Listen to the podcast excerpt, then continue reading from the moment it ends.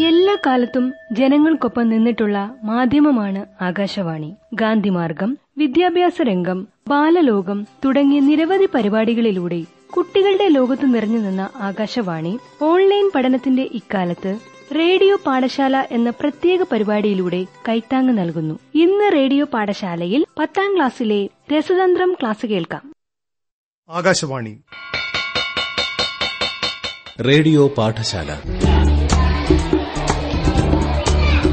വിദ്യാർത്ഥികൾക്കുള്ള പഠനസഹായി പരമ്പര.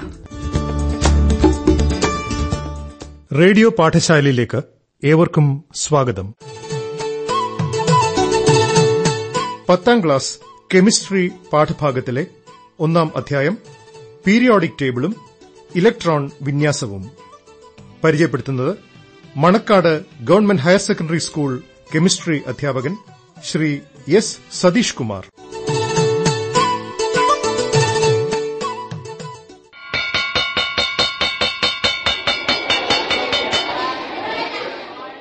ഒന്നാമത്തെ അധ്യായമായ പീരിയോഡിക് ടേബിളും ഇലക്ട്രോൺ വിന്യാസവും.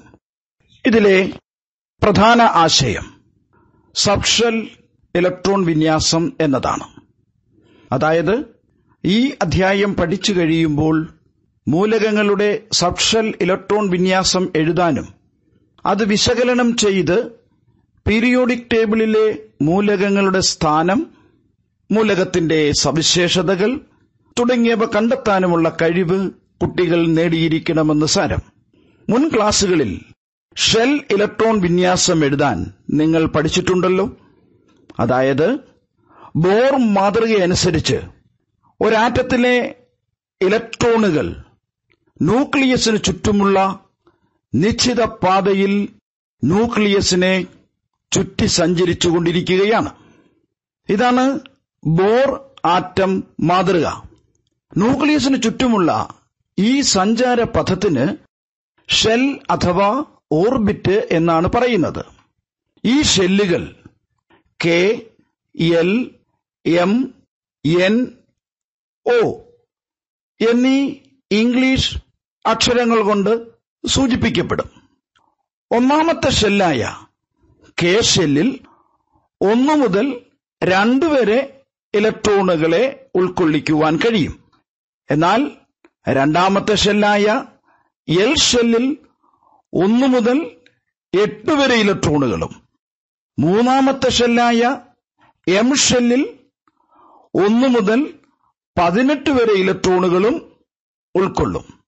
നാലാമത്തെ ഷെല്ലായ എൻ ഷെല്ലിൽ മുപ്പത്തിരണ്ടും അഞ്ചാമത്തെ ഷെല്ലായ ഓ ഷെല്ലിൽ അൻപത് ഇലക്ട്രോണുകളുമാണ് ഉൾക്കൊള്ളിക്കാൻ കഴിയുന്നത്. അതായത് കെ. രണ്ട് എൽ.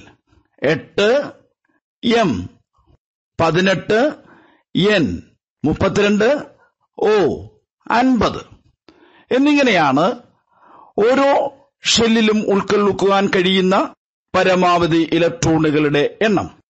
ഇനി നമുക്ക് ഏതാനും മൂലകങ്ങളുടെ ഷെൽ ഇലക്ട്രോൺ വിന്യാസം എഴുതി നോക്കാം. ലിഥിയം. അറ്റോമിക് നമ്പർ മൂന്ന്. അറ്റോമിക് നമ്പർ മൂന്ന് എന്ന് പറഞ്ഞാൽ ആ മൂലകത്തിൽ മൂന്ന് ഇലക്ട്രോണുകൾ ഉണ്ടെന്നല്ലേ അർത്ഥം? അപ്പോൾ ഈ മൂന്ന് ഇലക്ട്രോണുകളും ലിഥിയത്തിന്റെ ന്യൂക്ലിയസിന് ചുറ്റിലും എങ്ങനെയായിരിക്കും ക്രമീകരിച്ചിരിക്കുന്നത്? കെ ഷെല്ലിൽ രണ്ടും എൽ ഷെല്ലിൽ ഒന്നും.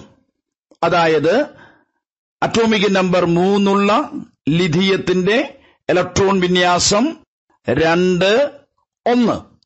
ഇതേപോലെ ക്ലോറിൻ. ക്ലോറിന്റെ അറ്റോമിക് നമ്പർ പതിനേഴാണെന്നറിയാം. എങ്കിൽ ക്ലോറിൻ ആറ്റത്തിലെ ഇലക്ട്രോണുകളുടെ വിതരണം എങ്ങനെയായിരിക്കും? കെ ഷെല്ലിൽ രണ്ടും എൽ ഷെല്ലിൽ എട്ടും എം ഷെല്ലിൽ ഏഴും. അതായത് രണ്ട് എട്ട് ഏഴ് എന്നാണ് ക്ലോറിന്റെ ഇലക്ട്രോൺ വിന്യാസം. അറ്റോമിക നമ്പർ പത്തൊൻപതുള്ള പൊട്ടാസ്യം എന്ന മൂലകത്തിന്റെ ഇലക്ട്രോൺ വിന്യാസം എഴുതാൻ പറഞ്ഞപ്പോൾ രണ്ട് എട്ട് ഒൻപത് എന്ന് ഒരു കുട്ടി എഴുതി. അപ്പോൾ ടീച്ചർ അത് തെറ്റാണെന്ന് പറഞ്ഞു. രണ്ട് എട്ട് ഒൻപത്. രണ്ടും എട്ടും പത്തും ഒൻപതും പത്തൊൻപത്. അത് തെറ്റാണെന്ന് ടീച്ചർ പറഞ്ഞു. അതെന്തായിരിക്കും കാരണം? എം ഷെല്ലിൽ ഒന്നു മുതൽ പതിനെട്ട് വരെ ഇലക്ട്രോൺ ഉൾക്കൊള്ളുമല്ലോ. എന്നിട്ടും രണ്ട് എട്ട് ഒമ്പത് എന്നെഴുതിയത് തെറ്റാണെന്ന് ടീച്ചർ പറഞ്ഞത് എന്തുകൊണ്ടാണ്? ശരിയായ ഇലക്ട്രോൺ വിന്യാസം രണ്ട് എട്ട് എട്ട് ഒന്ന് എന്നാണെന്നും ടീച്ചർ പറഞ്ഞു. മൂന്നാമത്തെ ഷെല്ലിൽ അതായത് എം ഷെല്ലിൽ ഇനിയും പത്ത് ഇലക്ട്രോണുകൾ കൂടി ഉൾക്കൊള്ളുവാനുള്ള ശേഷിയുണ്ട്. എന്നിട്ടും പൊട്ടാസ്യത്തിലെ അവസാന ഇലക്ട്രോൺ മൂന്നാമത്തെ ഷെല്ലിൽ നിറയാതെ നാലാമത്തെ ഷെല്ലിലേക്ക് പോയത് എന്തുകൊണ്ടായിരിക്കും?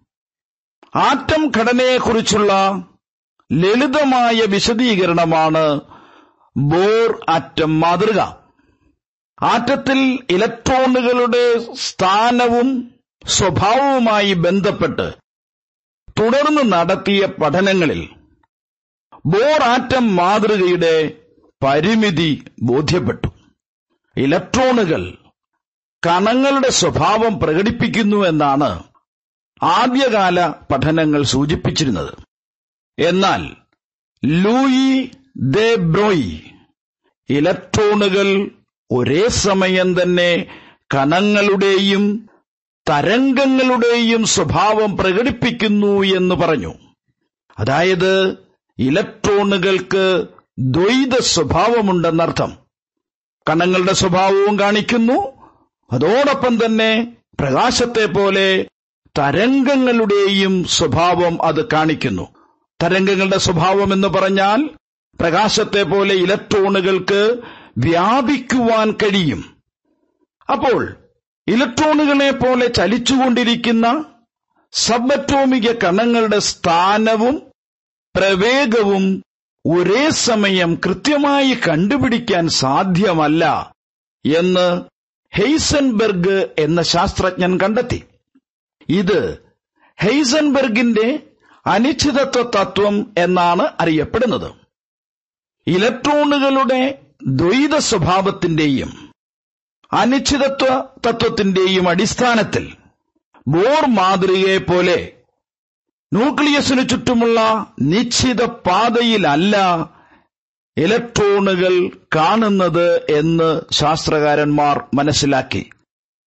നേരെ മറിച്ച് ഇലക്ട്രോണുകൾ ന്യൂക്ലിയസിനു ചുറ്റും നെഗറ്റീവ് ചാർജിന്റെ മേഘപടലമായാണ് കാണപ്പെടുന്നത്. ഇങ്ങനെ ന്യൂക്ലിയസിന് ചുറ്റും ഇലക്ട്രോണുകളെ കാണാൻ കഴിയുന്ന മേഖലകളെ ഓർബിറ്റലുകൾ എന്നാണ് പറയുന്നത്. കുറച്ചുകൂടെ കൃത്യമായി പറഞ്ഞാൽ ന്യൂക്ലിയസിന് ചുറ്റും ഇലക്ട്രോണുകളെ കാണാൻ ഏറ്റവും കൂടുതൽ സാധ്യതയുള്ള മേഖലകളെ ഓർബിറ്റലുകൾ എന്ന് പറയുന്നു. ഇത്തരം ഓർബിറ്റലുകളുടെ സമുച്ചയമാണ് സബ്ഷെല്ലുകൾ എന്ന് പറയാം. ഓരോ മുഖ്യ ഊർജ നിലകളിലും അതായത് ഷെല്ലുകളിലും ഉപ ഊർജ നിലകളായ സബ്ഷെല്ലുകൾ ഉണ്ട്. എസ് പി ഡി എഫ് എന്നിങ്ങനെയാണ് സബ്ഷെല്ലുകളെ നാമകരണം ചെയ്തിരിക്കുന്നത്. എഫ് സബ്ഷെല്ലിൽ ഒരു ഓർബിറ്റലും പി സബ്ഷെല്ലിൽ മൂന്ന് ഓർബിറ്റലും ഡിയിൽ അഞ്ച് ഓർബിറ്റലും എഫിൽ ഏഴ് ഓർബിറ്റലുകളുമാണ് അടങ്ങിയിരിക്കുന്നത്. എസ് പി ഡി എഫ് എന്നിവയാണ് ഓർബിറ്റലുകൾ. ഒന്ന് മൂന്ന് അഞ്ച് ഏഴ്. ഇവയാണ് ഓരോ സബ്ഷെല്ലുകളിലെയും ഓർബിറ്റലുകളുടെ എണ്ണം. എസ് സബ്ഷെല്ലിലെ ഓർബിറ്റലിനെ എസ് ഓർബിറ്റൽ എന്നും പി സബ്ഷെല്ലിലെ ഓർബിറ്റലിനെ പി ഓർബിറ്റൽ എന്നും ഡിയിലെ ഓർബിറ്റലിനെ ഡി ഓർബിറ്റൽ എന്നും എഫിലെ ഓർബിറ്റലിനെ എഫ് ഓർബിറ്റൽ എന്നും വിളിക്കാറുണ്ട്.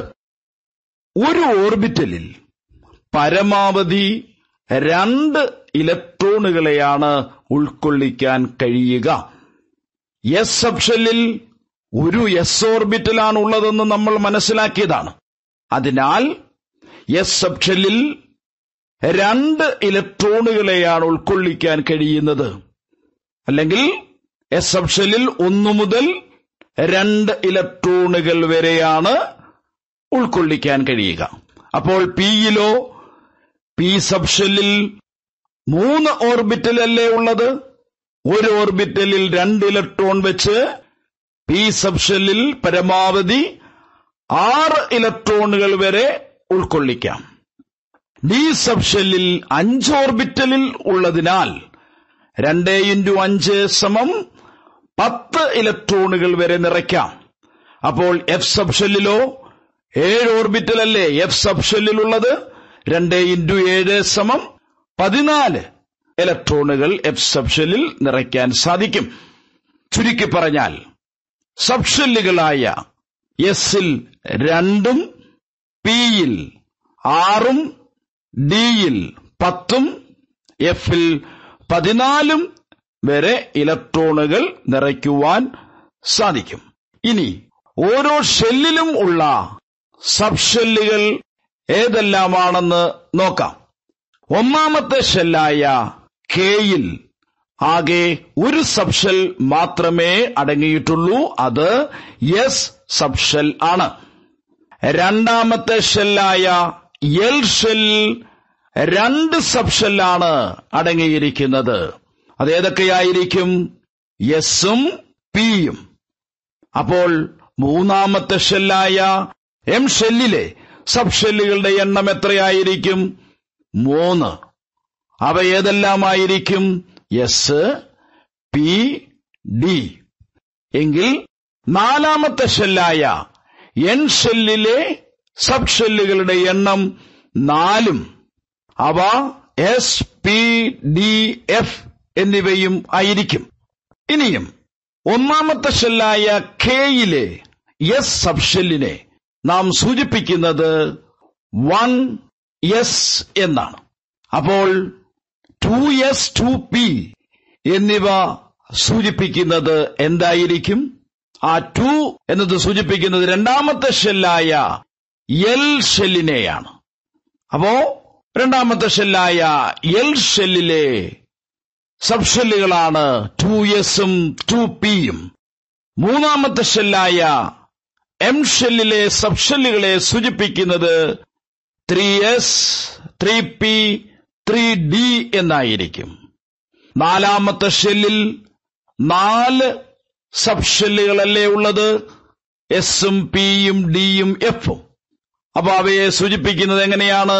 Four s four p four d four f ഓരോ ഷെല്ലിലെയും സബ്ഷെല്ലുകളെ ക്രമത്തിൽ താഴെ താഴെയായി എഴുതിയാൽ ആദ്യത്തെ വരിയിൽ വൺ എസ് തൊട്ട് താഴെയുള്ള വരിയിൽ ടു എസ് ടു പി അടുത്ത വരിയിൽ three s three p three d അടുത്തത് four s four p four d four f തുടർന്നും എഴുതുകയാണെങ്കിൽ അഞ്ചാമത് ഒരു ഷെൽ ഉണ്ടെങ്കിൽ five s five p five d five f ആറാമത്തെ ഷെല്ലിലെ സബ് ഷെല്ലുകളെ നമ്മൾ six s six p six d six f എന്ന് എഴുതും.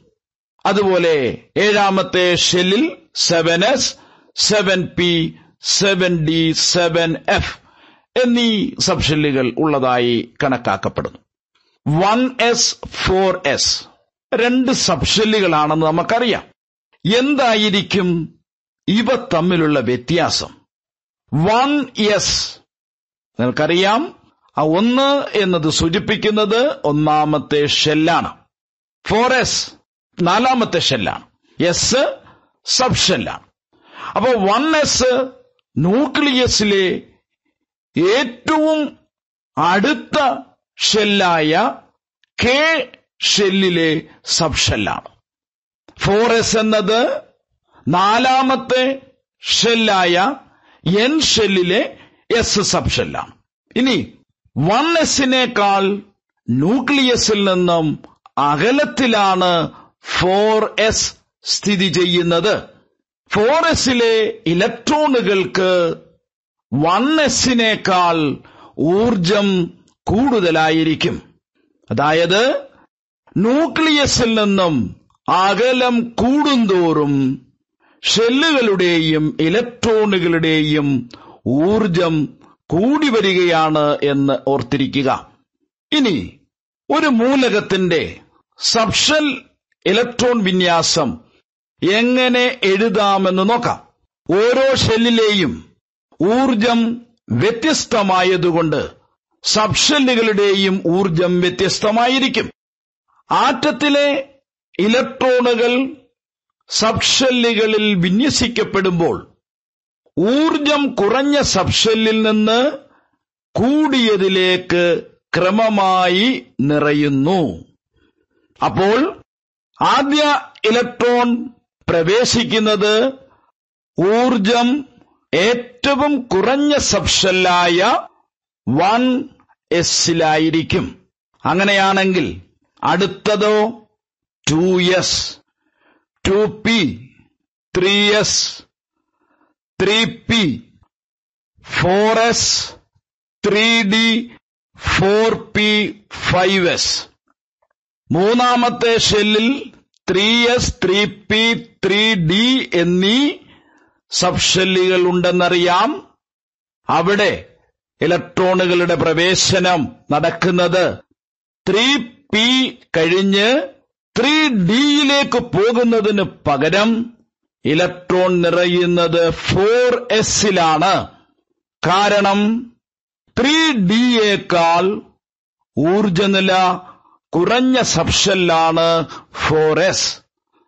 നമ്മൾ ആദ്യമേ പറഞ്ഞതാണ് ആറ്റത്തിലെ ഇലക്ട്രോണുകൾ സബ്ഷെല്ലിൽ വിന്യസിക്കപ്പെടുമ്പോൾ ഊർജം കുറഞ്ഞ സബ്ഷെല്ലിൽ നിന്നും കൂടിയതിലേക്കാണ് നിറയുന്നത്. ഫോറസ് കുറഞ്ഞ ഊർജ നിലയിലുള്ളതാണ് അതുകൊണ്ടാണ് ഫോറസിൽ ആദ്യം നിറയും തുടർന്ന് അതിനേക്കാൾ ഊർജം കൂടുതലുള്ള ത്രീ ഡി പിന്നീട് അതിനേക്കാൾ ഊർജം കൂടുതലുള്ള ഫോർ പി ഫൈവ് എസ് എന്ന ക്രമത്തിൽ പോകുന്നത്. ഇനിയും ഇലക്ട്രോൺ വിന്യാസം എഴുതുന്നതിനുള്ള ഉദാഹരണങ്ങൾ നോക്കാം. ഹൈഡ്രജൻ അറ്റോമിക് നമ്പർ ഒന്ന്. ഇലക്ട്രോൺ വിന്യാസം one s one. One s one എന്ന് പറയുമ്പോൾ രണ്ടാമത് പറഞ്ഞ വൺ ഇലക്ട്രോണിന്റെ എണ്ണത്തെയാണ് സൂചിപ്പിക്കുന്നത്. അത് എസിന് വലതുവശത്ത് അല്പം മുകളിലായിട്ട് എഴുതണം. എക്സ് സ്ക്വയർ എന്നൊക്കെ എഴുതുന്നത് നിങ്ങൾക്കറിയാം. അതേപോലെ മുകളിലായിട്ട് എഴുതണം. ആദ്യത്തെ വൺ ഷെല്ലിനെ സൂചിപ്പിക്കുന്നു. അത് ഇടതുവശത്ത്. അപ്പൊ വൺ എസ് വൺ എന്നാണ് ഹൈഡ്രജന്റെ ഇലക്ട്രോൺ വിന്യാസം. ഹീലിയത്തിന്റെ അറ്റോമിക് നമ്പർ രണ്ടാണ്. അപ്പോൾ അതിന്റെ ഇലക്ട്രോൺ വിന്യാസം എങ്ങനെയായിരിക്കും? വൺ എസ് ടു ലിഥിയത്തിന്റെ അറ്റോമിക് നമ്പർ മൂന്ന്. വൺ എസ് ടു അപ്പൊ വൺ എസ് ടു എന്ന് പറയുമ്പോൾ ആദ്യത്തെ സബ്ഷെല്ലായ എസ് സബ്ഷെല്ല് വൺ എസ് പൂർത്തിയായി. അവിടെ ഇലക്ട്രോൺ നിറഞ്ഞു. മൂന്നാമതൊരു ഇലക്ട്രോൺ വൺ ലേ പറ്റില്ല. അടുത്ത ഇലക്ട്രോൺ എങ്ങോട്ടാണ് പോകുന്നത്? ഇതിനേക്കാൾ വൺ എസിനേക്കാൾ ഊർജം കൂടിയ ടു എസിലേക്ക് പോകും. ടു എസ് വൺ ഇനിയും ടു എസിൽ ഒരു ഇലക്ട്രോണൂടെ നിറയാനുണ്ട്. അതായത് അടുത്ത മൂലകമായ ബെറീലിയത്തിന്റെ ഇലക്ട്രോൺ വിന്യാസം എഴുതി കഴിഞ്ഞാൽ അറ്റോമി നമ്പർ നാലാണ് one s two two s two ഇനി അഞ്ച് ഇലക്ട്രോണുകൾ ഉണ്ടെങ്കിൽ അടുത്ത മൂലകം ബോറോൺ അടുത്ത സബ്ഷൽ ഇലക്ട്രോൺ നിറയാൻ തുടങ്ങും.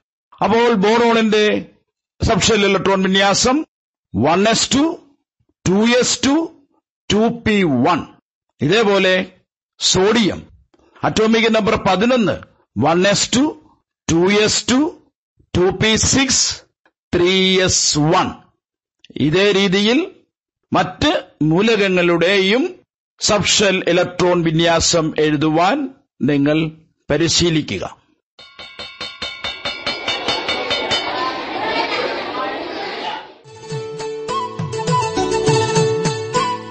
പത്താം ക്ലാസ് കെമിസ്ട്രി പാഠഭാഗത്തിലെ ഒന്നാം അധ്യായം പീരിയോഡിക് ടേബിളും ഇലക്ട്രോൺ വിന്യാസവും പരിചയപ്പെടുത്തിയത് Manacaud government higher secondary school chemistry അധ്യാപകൻ ശ്രീ എസ് സതീഷ് കുമാർ. ഈ പാഠഭാഗത്തെക്കുറിച്ചുള്ള അഭിപ്രായങ്ങളും വിദ്യാർത്ഥികൾക്കുള്ള സംശയങ്ങളും ഞങ്ങൾക്ക് എഴുതുക. കത്തുകൾ അയക്കേണ്ട വിലാസം റേഡിയോ പാഠശാല ആകാശവാണി തൈക്കാട് പി തിരുവനന്തപുരം ആറ് ഒൻപത് അഞ്ച് പൂജ്യം ഒന്ന് നാല്. റേഡിയോ പാഠശാല വീണ്ടും വെള്ളിയാഴ്ച ഉച്ചയ്ക്ക് രണ്ട് മുപ്പതിന്.